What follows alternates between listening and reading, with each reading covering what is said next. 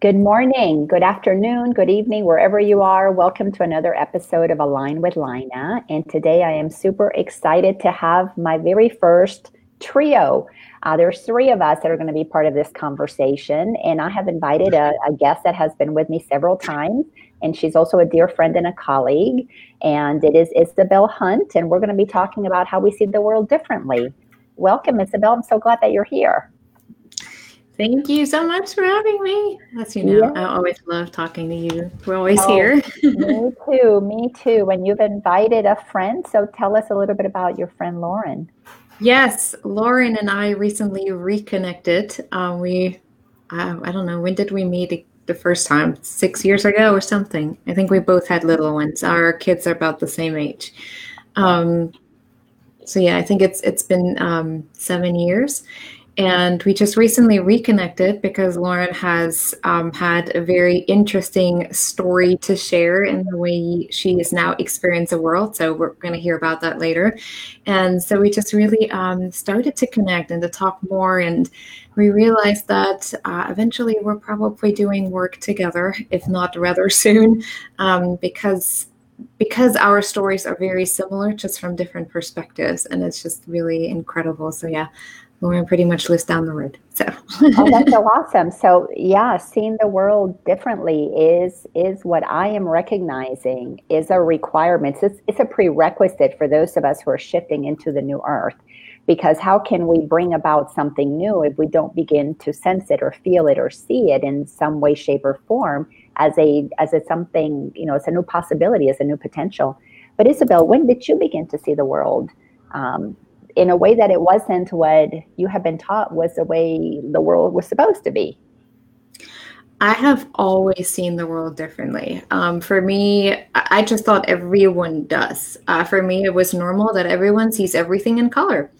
Like numbers, letters, people, places, like everything just shows up in my brain as translated in color, and the colors shifted and changed. And so I just thought, well, that's how people work, right? That's what we all do.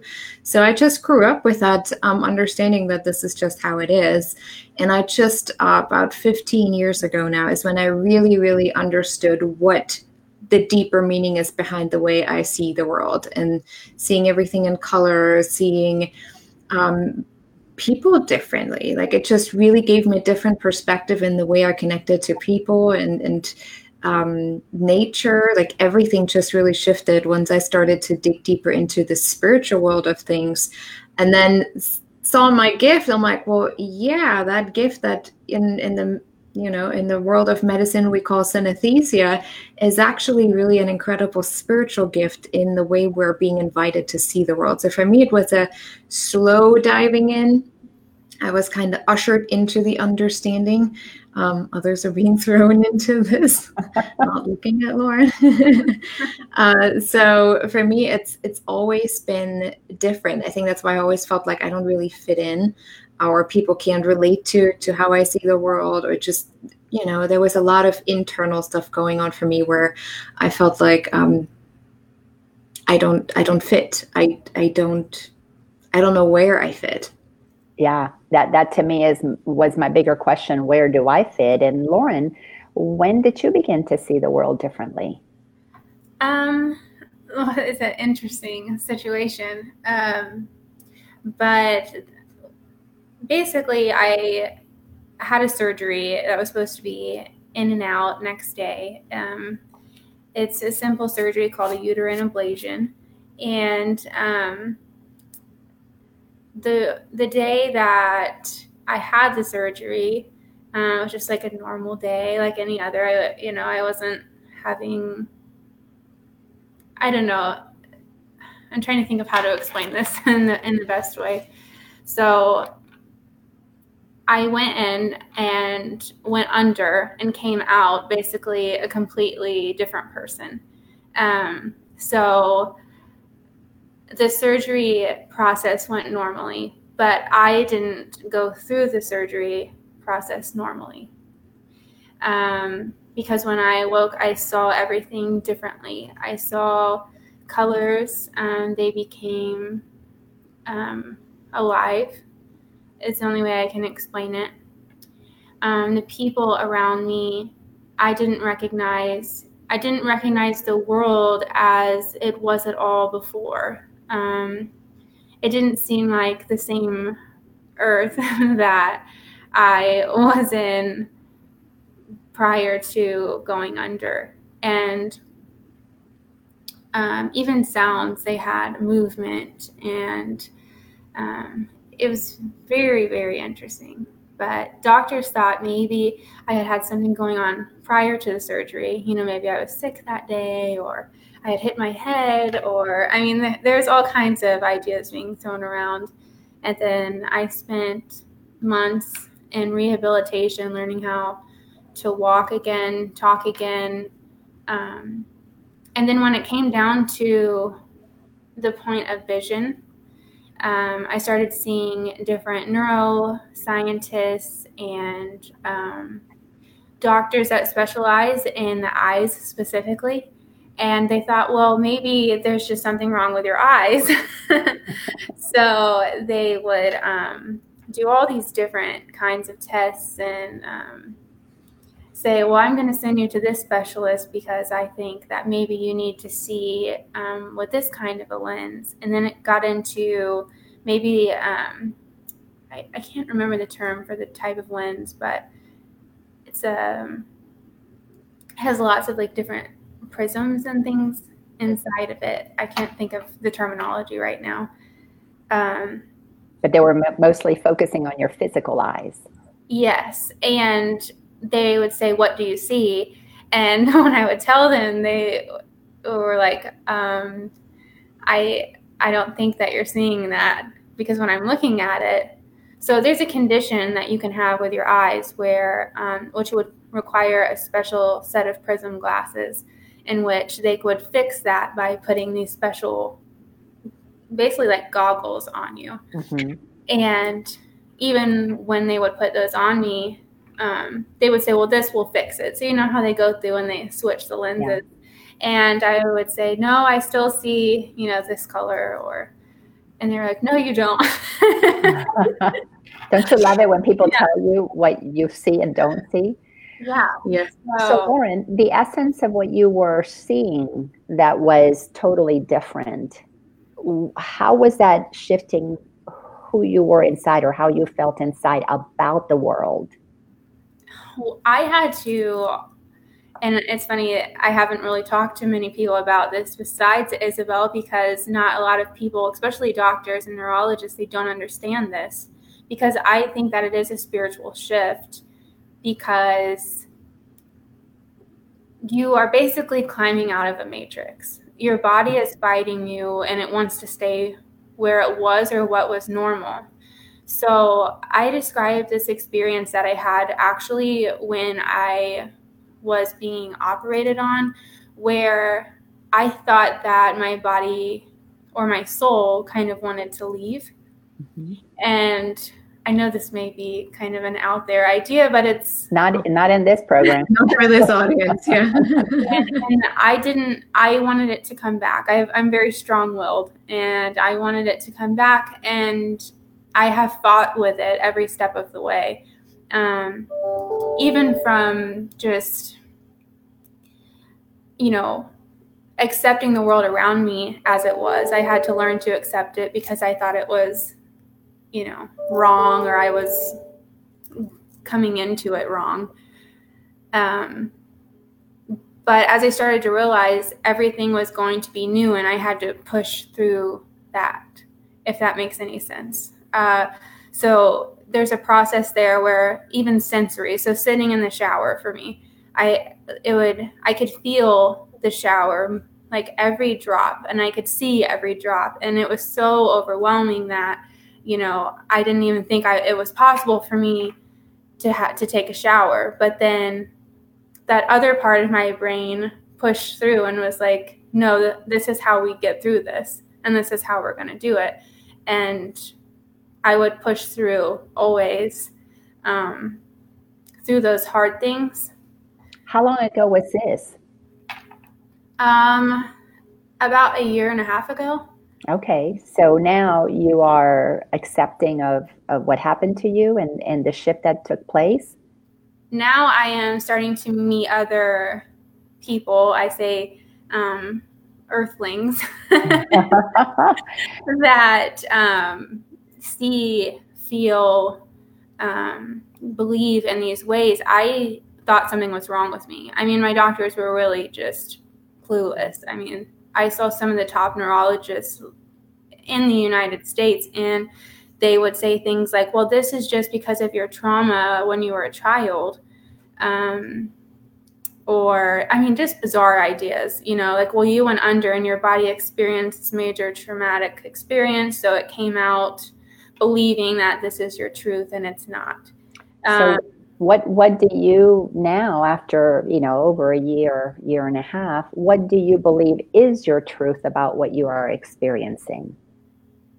Well, people like Isabel give me hope that I am not imagining all of this, that other people see it as well. I mean, because when you leave a doctor's appointment, like, imagine like not being born into it, and then, you know, having going through the process of seeing all the doctors and then them saying, well, more or less, you're just crazy. Mm-hmm.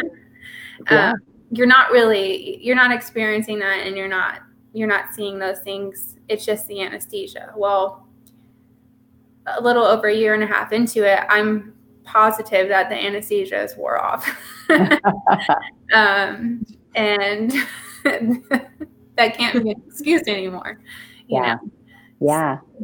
So let me check with Isabel, because Isabel, you grew up from the moment you were born with this ability that came to Lauren. Lauren, how old were you when you began to see differently? 28. Okay, so this was from the get-go for you, and she had 28 years of seeing the world in the 3D way, and the standard through the eyes way, not the, what we have come to know as the spiritual, I know, the light, the essence, the consciousness way, energy way. What was it like for you when you began to realize that not everybody saw it that way, and then you had to readjust yourself to the recognition that, yes, you had an ability not everybody else had?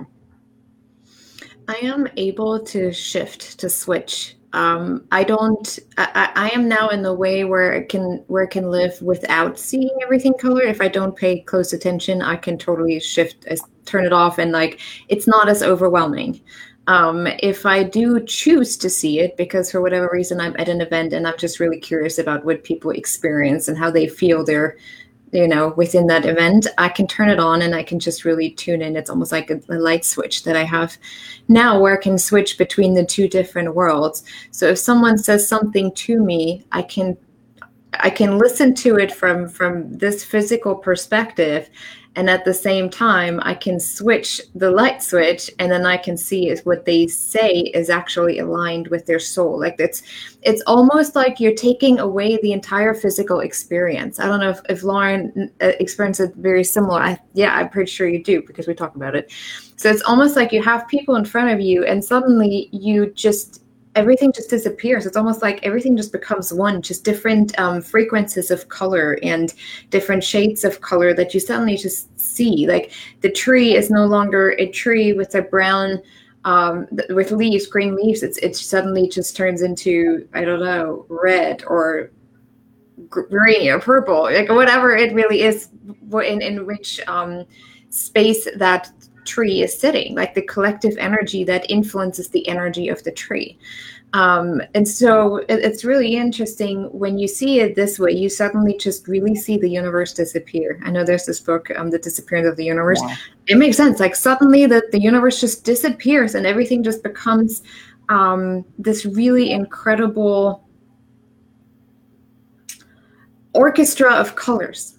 Mm. That's how you can really describe it. It's just like everything just suddenly colors. And what it really helps you to understand is that all of that is connected. Like, we're all connected. Like,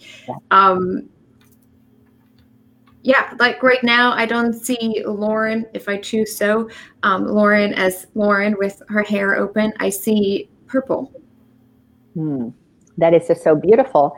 You know, I'm having a lot of fun having this conversation with you, because I had a shift. And when I began to move down my spiritual path, and I was at that point, I think I was about 47 years old. I started my journey at 42 when my mom passed away, or maybe 41, I can't remember. And I began to question reality. I began to question primarily the thing that was really getting activated for me was my fear of death. So my mom's death activated all of my programming from Catholicism and going to hell, and absolutely created a terror in me that then had me look into this story about, the fact that we were going to go to hell. And where did that come from? And through that process, I began to realize that all of those things are man-made. These are decisions that humans have made, that this is the way things are. And a lot of it was for the purpose of scaring people. So I didn't want to just be scared. To not be scared, I had to then cultivate a relationship with God. Then in August of 2007, I had an encounter with God. And when I felt myself merging with God, I was given the ability to sense, not necessarily to see, but to sense when people are coming from their egoic nature, their egoic thought system, versus when they're coming from their true soul, their essence. So when I meet people, and it took me a couple of years to really cultivate this, when I am talking to somebody, I sense how much light, how much darkness they have. And it would be to the point that I sense percentages, and I can feel based on what somebody's saying and what they're conveying, 40, 50% darkness in terms of egoic thinking, or I'm sensing, 90% of the light. And I pulled this diagram, the yin and the yang diagram, because that's how I see things. People either get really dark or the white expands. And when the dot begins to expand, I see more light, it shifts to the other side. So I'm constantly seeing people or sensing, it really is more of a sensing. Is there more ego aspect, or is there more soul light aspect? And I didn't tell many people about this for a while, because I never heard of people seeing colors. I know people saw auras and saw light to a certain extent, but how I perceive life now, when I'm sensing how somebody's showing up, that's my reality. And I take that as the truth, that internally I am being guided to be aware of what's happening there, because it's a frequency. It's all about frequency. And if there is a darkness, then I know how to be with that person. If it's lighter, then that informs me with what to share, what not to share. Because frankly, somebody is really dense and in their matrix story and the 3D story. What I'm saying for the most part sounds like gibberish or insane. I'm sure you guys have experienced that when you start sharing with people what you're sensing. But the more I've trusted that, the more certain I am about who I am and our energetic nature, the consciousness that we are. But Lauren, how is it for you? How are you perceiving the world now that you're getting more comfortable with your new reality, and that you have Isabel as somebody that can validate that you're not crazy, you've just awakened? Well, now that I have met Isabel, it gives me the ability to know how to express my ideas a little bit more clearly, because I didn't know how to form any of this into words before, until I kind of listened to her. My speech is one thing that was taken, at the time, so I had to learn how to get it back. That's a whole nother thing for another day. But I just realized that it is okay to put it into words and how to put it into words. But that being said, I do struggle with going. For me, it's like having two realms that I can live in. So mm-hmm. I can live and see in this one when I'm in tune with it, but I kind of struggle with going in and out of it, because through all of my training, I would say, I don't really know that's training, but they teach you how to come back to the world. That's the only mission, is to get back to the world. So to get back to the world to do what? Because that is very much what happened to me. Is I was given a mission and I needed to sense the frequency, because I was supposed to be a teacher of A Course in Miracles that teaches a distinction between listening to the voice of the ego and the voice of our soul. And when that became clear, then I knew, oh, okay, now that's why this is happening, because I'm supposed to teach people to sense that in themselves so they can make a choice between the two voices. Yeah. So what was the mission that you began to feel you were here to do? That is what I'm trying to figure out. Okay. I know that what I see and what I experience is real. And the whole time going through it, I knew that it was going to have a lot of meaning beyond what I am able to understand. Mm-hmm. And that was very loud and clear throughout the process. So it was like, you're going to get out of this because I have a mission for you when you're done. I mean, when, you know, you will, I think I just froze on the screen there. That's okay. We can hear you perfectly.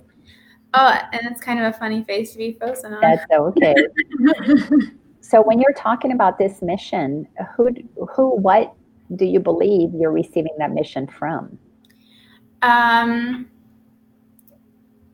grew up in a very Christian backing of religion. So I think it's intertwined with that, but I'm also coming into the knowing of ideas beyond that. And yeah. I'm trying to be careful with my wording here.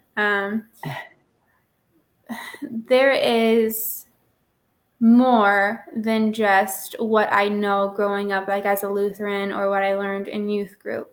Mm-hmm. There is an energy world. There is more of a source than what I thought possible. You know, we were raised on the idea that, you know, Jesus is everything and that's where everything comes from. But I've also started to understand that, you know, this may sound odd, but, you know, that Earth is like a mother. I mean, and she has energy and source and power, and it is through God. I know that. And I think that these abilities that I now have are through the same God. I love that. I absolutely love that. And Isabel, you know, because you and I help people come to the places of making peace with their stories about God and recognize oneness. So you and I, what she's saying makes perfect sense, because we already know and trust that. Yeah. But how did it change your life when you began to really, in a very conscious way, use your gifts and talents in this world? So maybe the question that I want to know is, once you realized that you did have these gifts, what did you realize was your mission? That took me a while, because I was really struggling to find the words. Just like Lauren says, it's hard to describe to people what you experience. It's almost like you're speaking a totally different language that doesn't exist yet, and people just don't hear you. It's like you're not there. And something that I want to mention too, what Lauren said earlier about she had to relearn her language. And I think it probably was about the same time when Lauren experienced it, that I had a really weird dream. And I have a lot of prophetic dreams, or dreams, you know, that, it, you know, bring something forth. And I had this dream that I was in a hospital bed, and I woke up and I had no concept of language. I couldn't articulate what I wanted to say. And I know there was a guy standing there, and there was a woman standing there, and the woman was trying to tell me that this guy is my boyfriend. But internally, I'm like, he's not even my type. Like, that didn't feel right. And I could not articulate that. And when I actually woke up from this dream, I'm like, man, that dream is sticking with me. So I know there's something behind that, something important. And I meditated on it. And all I heard, it was, you have to learn to listen and trust your intuition. Yeah. Your words are no longer connected to who you are. You have to, like, if we wouldn't have any language, our heart is all that is left. Like we all would be operating on feelings. Like, does this feel aligned? Does this not feel aligned? What does it bring forth in the way I operate? And that was when I really knew that the gift that I had, like that dream was what stifled or like really helped me to understand or grasp the idea, like with the gift that I have, I'm supposed to teach people that there is more than just the language that we operate from, that there is more than just the physical that we are experiencing, that we see physically, that we have been taught to see this way. If someone, you know, comes along and says, this is a pin, and someone else says, but that's a tree. If we would have taught someone their entire life that this is a tree, they would believe that this is a tree. Yeah. And that's how we created the world. Yeah. And with the gift that I have, and I know Lauren would agree with that, it's almost like all of that meaning, the definition, the labels has been gone. It's almost like, no, I only see yellow, purple, red, green, and then mixed. And this is, it has no definition. It has no definition because we're all connected. And that's what I really experienced it through this gift. And that's when it really clicked for me what I was supposed to help people understand, that how can we trust ourselves more, our intuition, which then leads to the understanding of oneness. I love hearing that, because when I was experiencing my awareness, and let me check, Lauren, can you still hear us? I can hear you. Oh. Can you hear me? Okay, good. We're talking about color, and Lauren goes black. And so Lauren goes perfect. Love I'm trying to figure out where I went, and I don't know. I'm just. That's great. As long as we can hear you and you can hear us, we can keep the conversation going. Because eventually this is going to be a podcast, so what matters most is the sound. Okay. But when I began to experience my shift, I began to well, got a friend in the house. I began to experience that there is I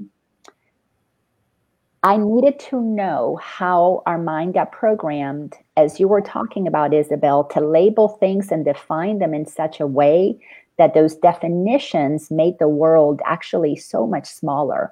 Mm-hmm. It took away potentiality. It took away possibilities in a way that I didn't understand, because I thought, well, if you label the tree, well, then that's it. It can't be anything mm-hmm. else.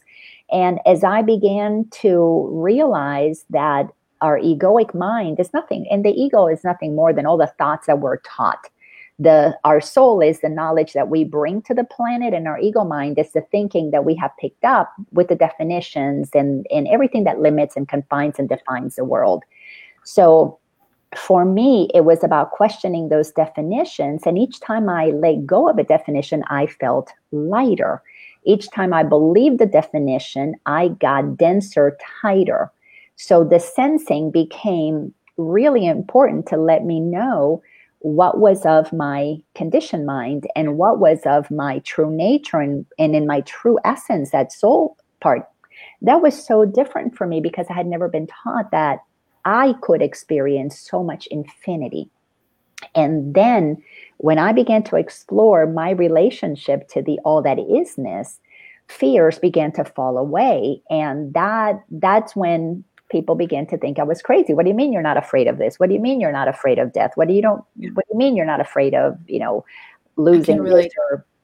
And you let go of every attachment. Like suddenly things just happen, and it's almost like you just observe it. And if you want to engage, you choose to engage. If not, it just goes by. It's like a movie that you can jump in at any moment if you want to, if you choose to, and jump back out, and you just keep watching it going. And it's almost exactly. like a it's an interesting experience. It's hard to put into words, because it is not based on words.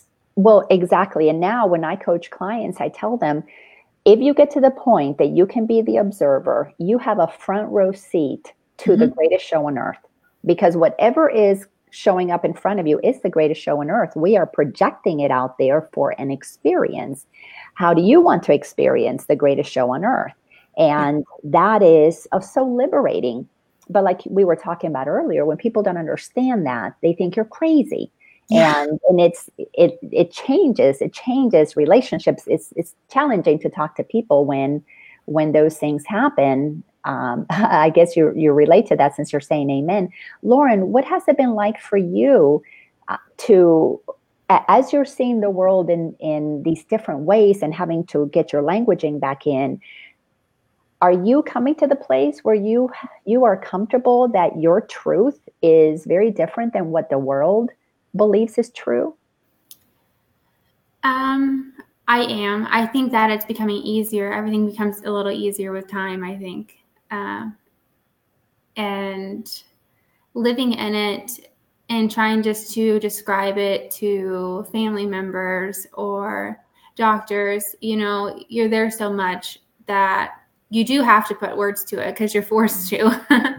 And then I just became a little bit more comfortable, you know, speaking in truth about what I am seeing, because it is there whether people understand it or not. And I think maybe bringing awareness to the people around me that are asking. So now I've just come, like, actually, it's funny, right before I came into this today, I was having a conversation. I work out with a personal trainer every day. And he said, well, what are you going to be talking about? And I said, I don't think you're ready for that idea.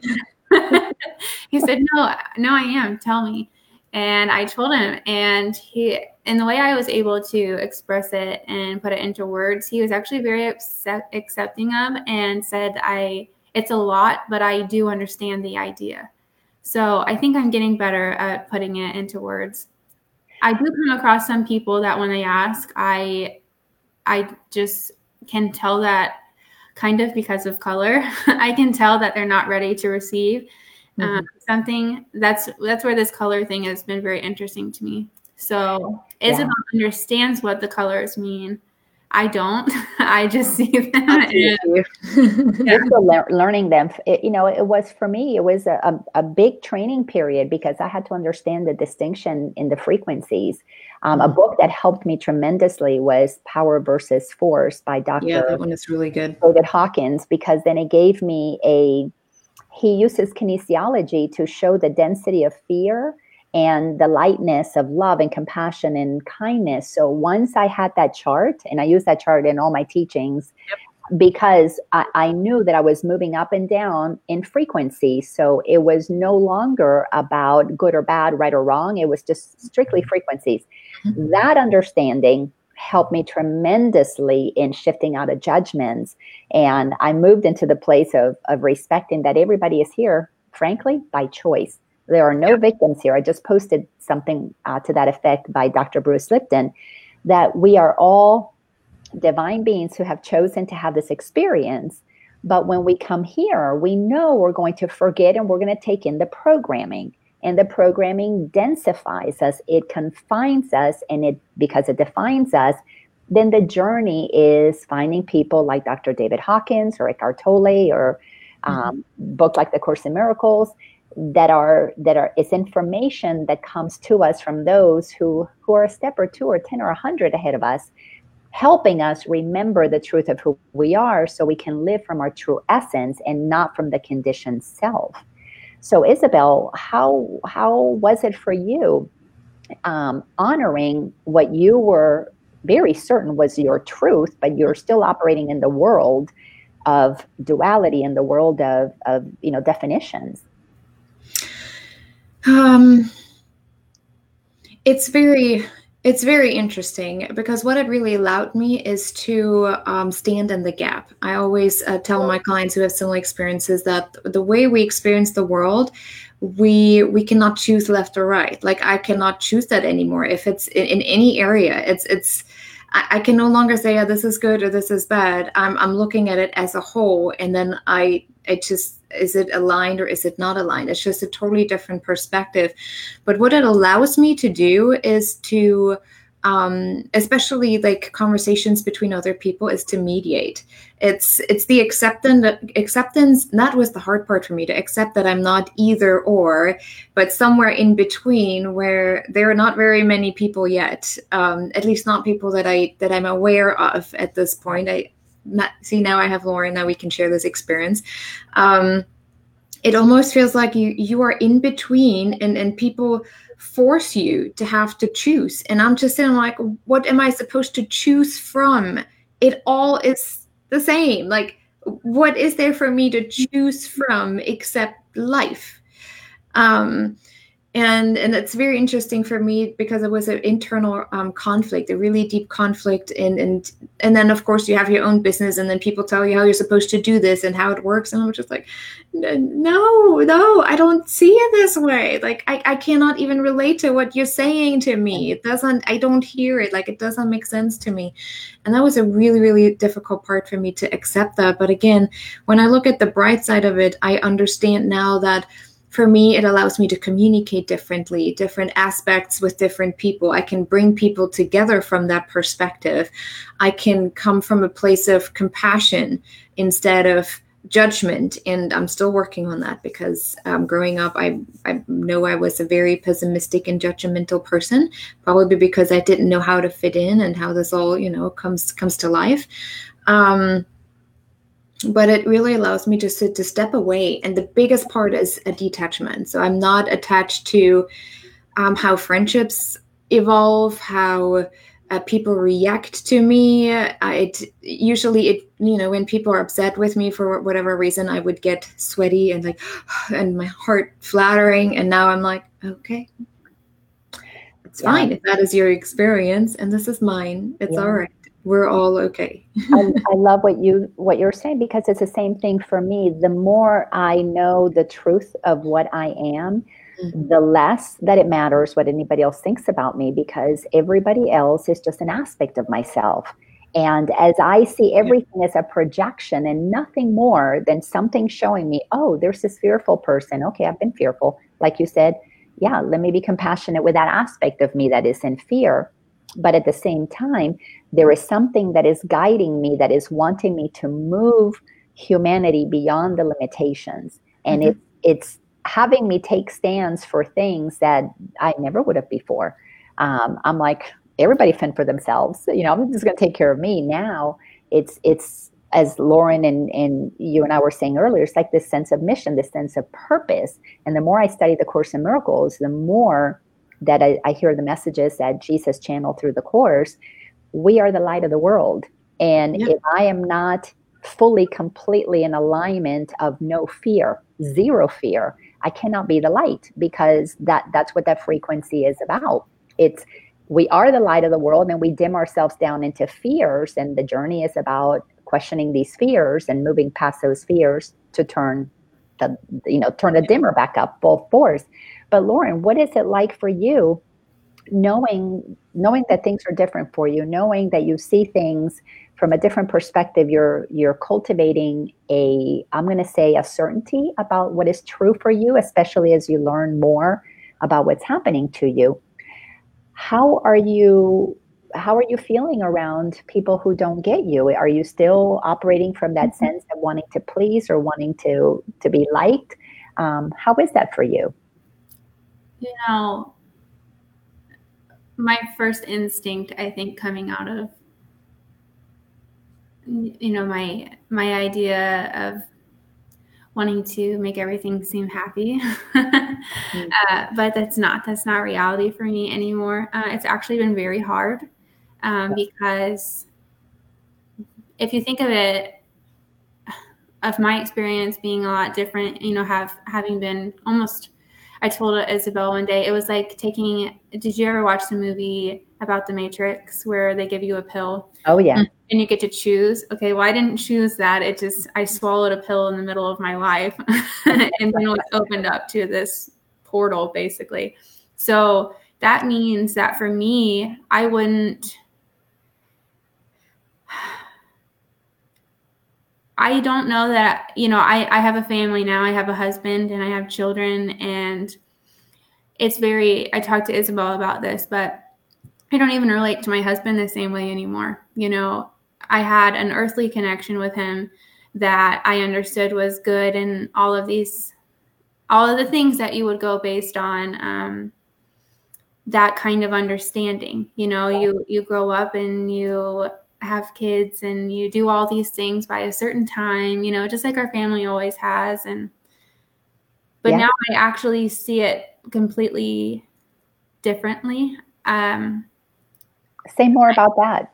How do you see that the the different part in terms of the relationship, because yes, when we are going by the conditioning, it, in many ways, we are conditioned to have a very flat relationships with people, very codependent, it very manipulative.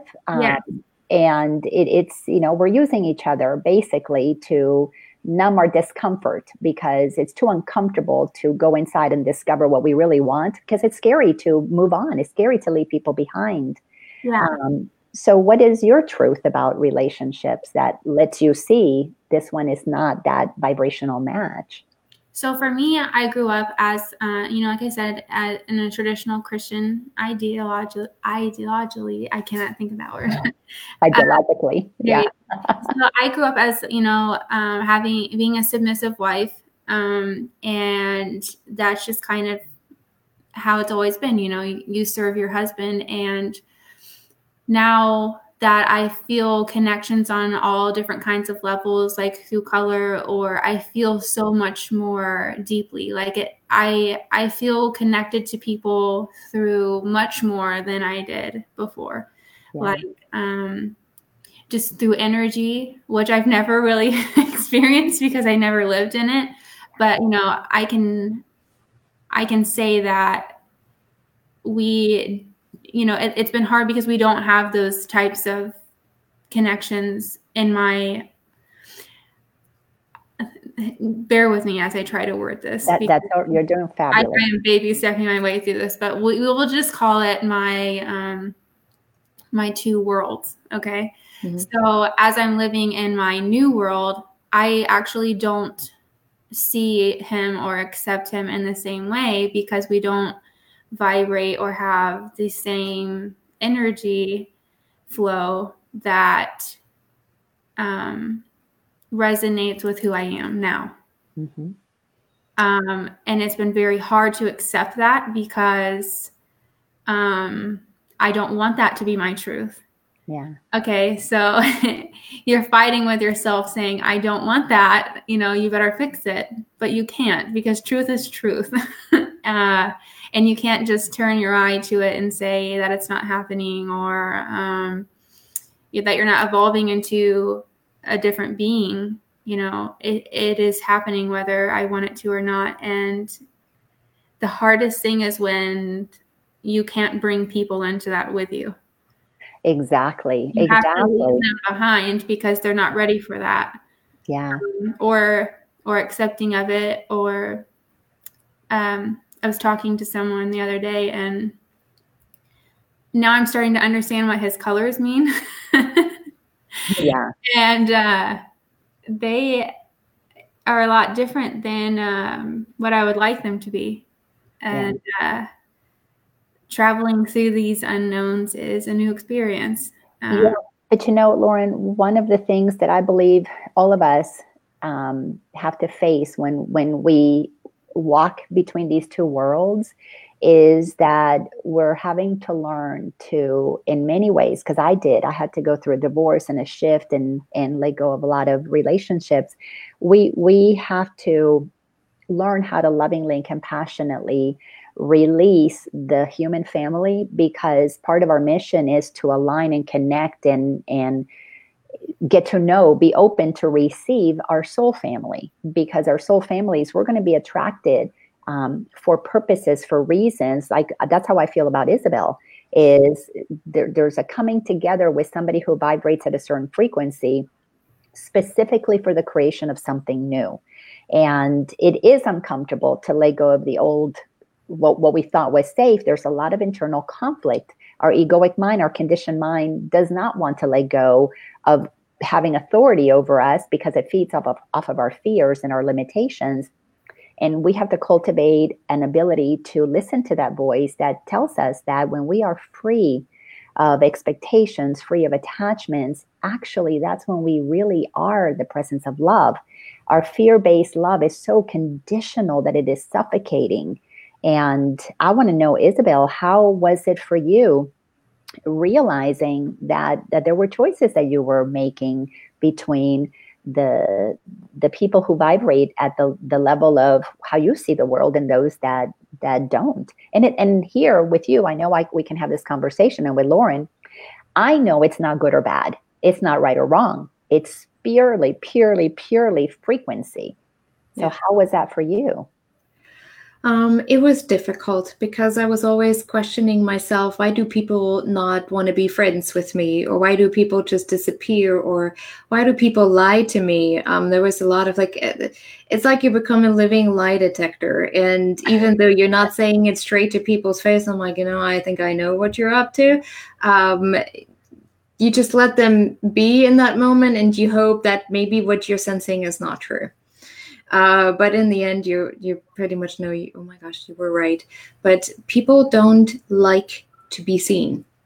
Exactly. It's interesting for me, and that is has been my experience over the last years. People say, I just feel like I want to be seen, and I want to be heard.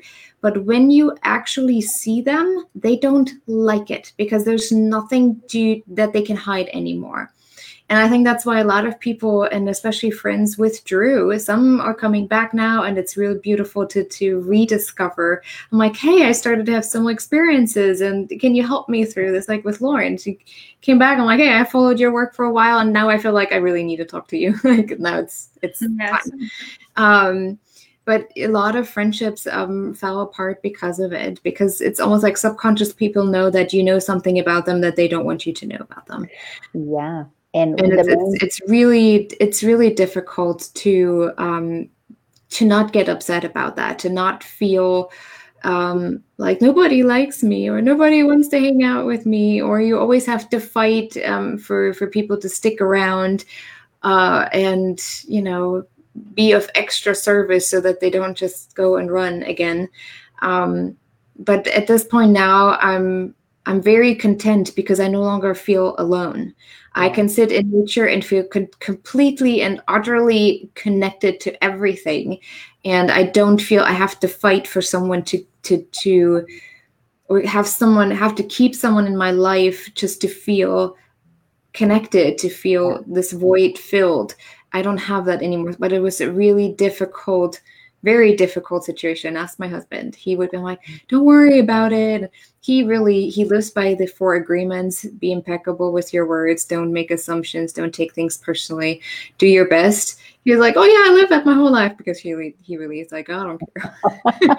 He was like, oh yeah. And he's very reliable. So he's really someone that I consciously and subconsciously brought into my life, who understands that, who's not afraid of it, who is just present with it. Sometimes he doesn't say anything about it. He just listens. Yeah. But it's hard. But something that you said that is so key is when we realize that we are part of something grander. Once there's no sense of an individual separate self, and there is a complete awareness that we are one with all that is. From that place, there is no way you can be lonely. There is no way you can experience loss, because everything is just energy morphing. It's energy moving through the dynamics of the density, the frequency going up or down. And it is the greatest show on earth, because you watch the magic of everybody's choosing to be where they are. And if somebody is in suffering, whether we know it or not, it is a choice. And again, these are the powerful teachings of A Course in Miracles that have made it clear for me to understand. It is a choice to experience that density until we're no longer interested in the effects of it. And so from that place, it's the compassion and the oneness with all that is just so easy. But so it is easy to be able to recognize when things are no longer a vibrational match as we continue to shift through these frequencies. Lauren, are you at the place where you feel your oneness with everything, or are you still in that place? Because it took me years to get comfortable that I knew it in my head until I could feel it in my heart, so that I wasn't afraid of losing people. Interestingly, I grew up with a dad who worked for NCTC. I don't know if you know what that is. No, I don't. National Conservation Training Center. Mm. So they work a lot like with wildlife and like saving wildlife and plants and things like that. So from a young age, I actually was in tune with a lot of ideas of being connected to the earth. Mm-hmm. So I've been in tune with that part of it for a very long time. But when it comes to people, like we were talking about, that's a whole new thing. So I'm trying to learn how to navigate that right now. That's your classroom now. Yeah. Because I do always feel oneness with the earth. Like even from a young age, just, you know, always wanting to, I always thought I was odd, and it was very hard for me to make friends and things because I like the idea always of like grounding from a young age and just like being in the mud and playing with it and like wanting it to be all over me. And like, I was just odd in that way to others. But it fulfilled me. And I've always loved the earth. Mm. But like I said, people, that's a whole nother ball game.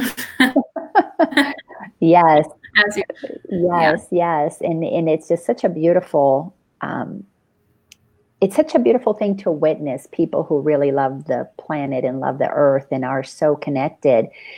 And part of what we're having to learn is that many people that are so connected to the earth and the animals, we're still doing it from a place of attachment of right or wrong. And even the connections, the tree huggers or whatever they might be labeled, have had to do their work of moving out of that right or wrong and being more kind and gentle with people who didn't really get the earth part. I didn't get the earth part. That's more of a recent thing for me, maybe in the last 7 or 8 years, that the cultivating the awareness of my oneness with the planet, I had to first really do a lot of internal work, and then I had to do work with relationships, and that freed me to now cultivate my relationship with the planet and really experience that earthing. And Isabel, you've got a young son who came to you connected to the planet and absolutely in oneness with the earth. How have you balanced the earth and people in your life? I think that is something that actually my husband taught me. He is more of a nature empath. He's very connected. He's a naturopath. And so, he focuses more on herbalism, so he really enjoys that. So I think what I learned through him, before we met, he always said, I would rather watch the corn grow than live in a city. And now we're still living in a city, but hopefully we'll be able to move out somewhere in nature more. But he always said that, and I always thought, no, I want to be in the city because I need to be with people because I'm more of the extrovert. But the more I spent time with him, the more I started to really balance out between the extra and the intro. I can show up, I can be a leader, but I can also totally step back and be totally in a sacred space outside by myself forever. Like I can do that, and I need that now. Actually, I do really need that. And so he is the one who really helped me to feel the connection to nature, to medicinal plants. Like it's so funny because we have found out that this was actually where we live on was indigenous ground, so it was sacred ground many years ago. And we have a wildlife sanctuary, so we do not use any chemicals. And suddenly in the middle of the backyard, you have some kind of medicinal herb growing. And we're like, we didn't plant that. How did that get there? And usually when we figure out what it is, it's something that I need to be able to get myself centered again, something that my body needs to heal from so that I can continue to do my work. So my husband is the one who has my back with all of that. He identifies, and I'm like, here, that is for you, that tincture, or this that plant is for you, or here's your tea. I'm like, okay, that works.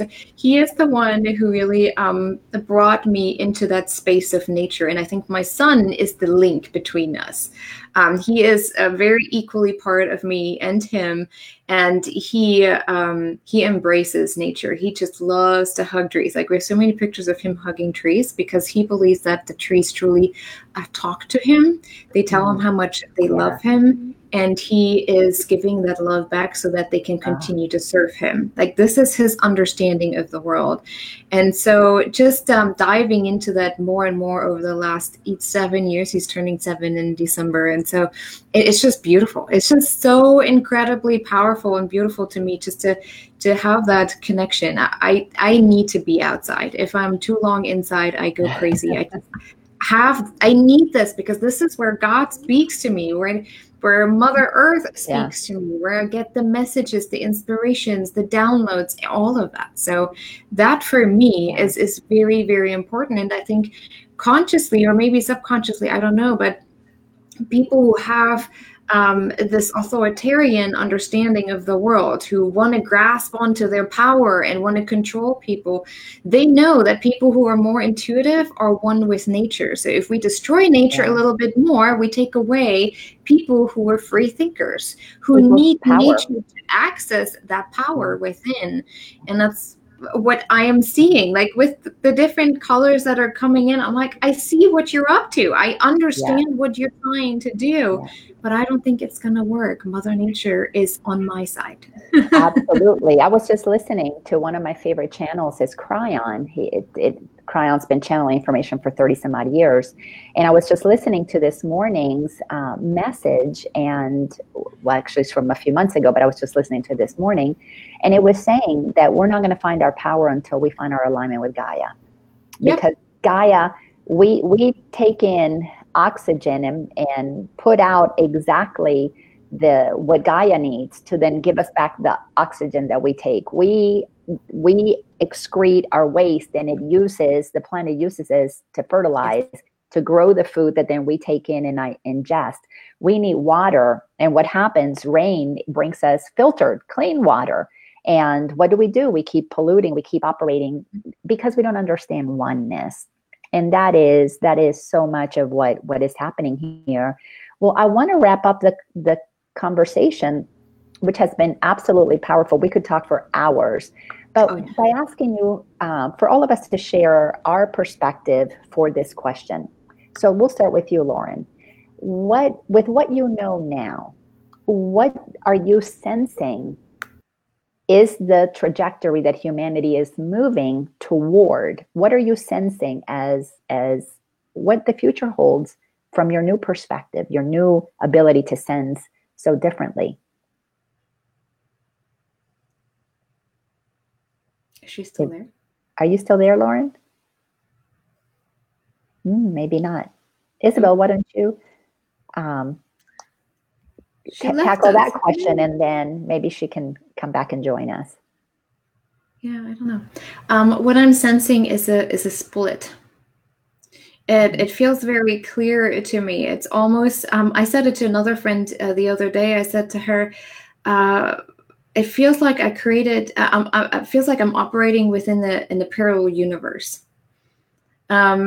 I don't watch TV. We don't watch the news. I'm barely on social media anymore. Like none of that is influencing me. And when I hear snippets of it, I'm like, I don't know where you see that. I don't see it. Like even when I talk to people, I don't hear anything about what you're trying to tell me that apparently is going on. And that's not about illusion or being delusional. It's just really about, and sometimes I feel like people who think that we're delusional and we're not paying attention to the problem at hand and we're not here to solve the problem. What I have noticed, and that again came in a dream to me, and I was going to do that in a TED Talk, but they were interested, but then final, not so much. No matter if we try to push, it's like a problem, or the problems that we have created, the programming is like a balloon. And no matter what air we pump into it, even if it's well meant, the balloon just grows and grows and grows. It might shift shapes, like we can shift shapes with balloons. It may, start to look a little bit different, but it never gets to the point where it just disappears. If we wouldn't give any energy to what we don't want to see anymore, it would just not exist. Exactly. It would just not exist if we don't put any energy toward it, no matter how much we want to stand up for something and be a stand for something. That's why I always say be a stand for what you want.